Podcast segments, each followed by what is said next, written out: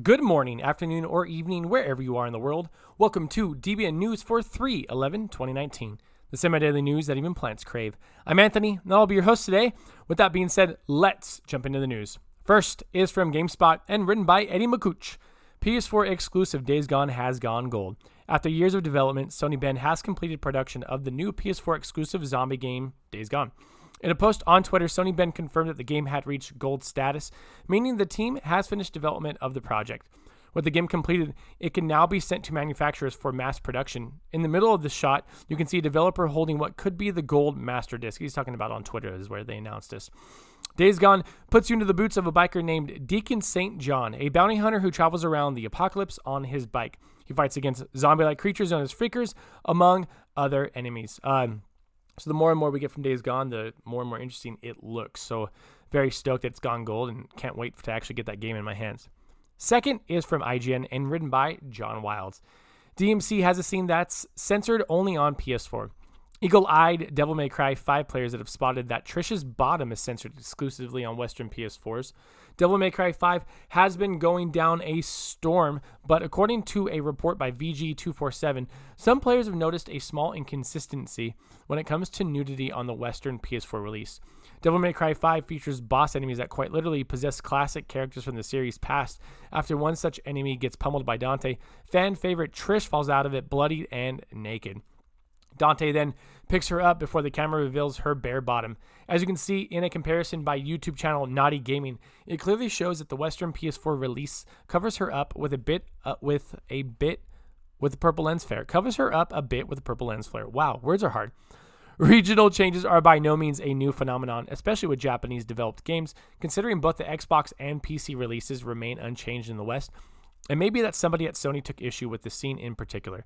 However, another character, Lady, is censored in a similar fashion across all Western versions of the game, which has led some to believe that it's the Xbox and P C versions that are the outliers here, and may see a subsequent patch.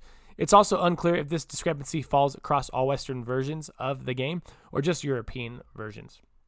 Uh, it's just, it's kind of a little funny censorship thing, I guess. Um... But that's cool. Cool. Next up, enjoy this ad from Anchor. Next is from I G N and written by Adam Bakehurst.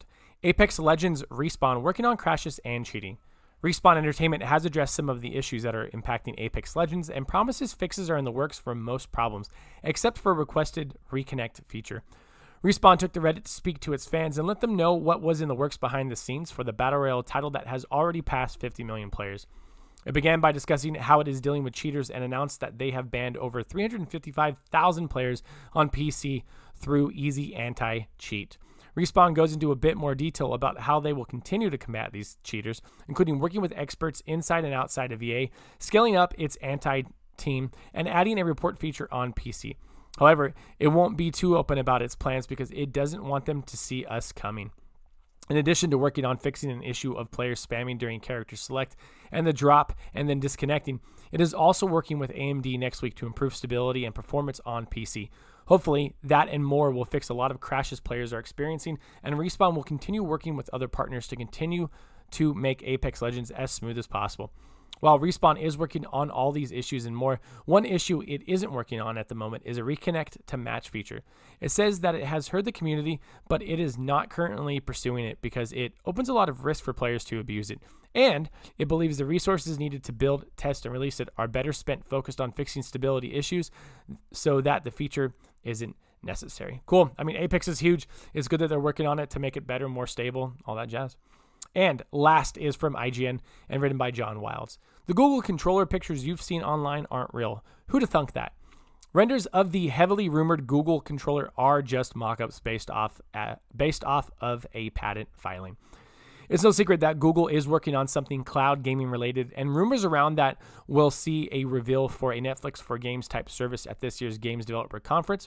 Perhaps as part of this, Google has filed a patent via The Verge for a system that notifies players when they get an invite or a game is ready to play through a controller.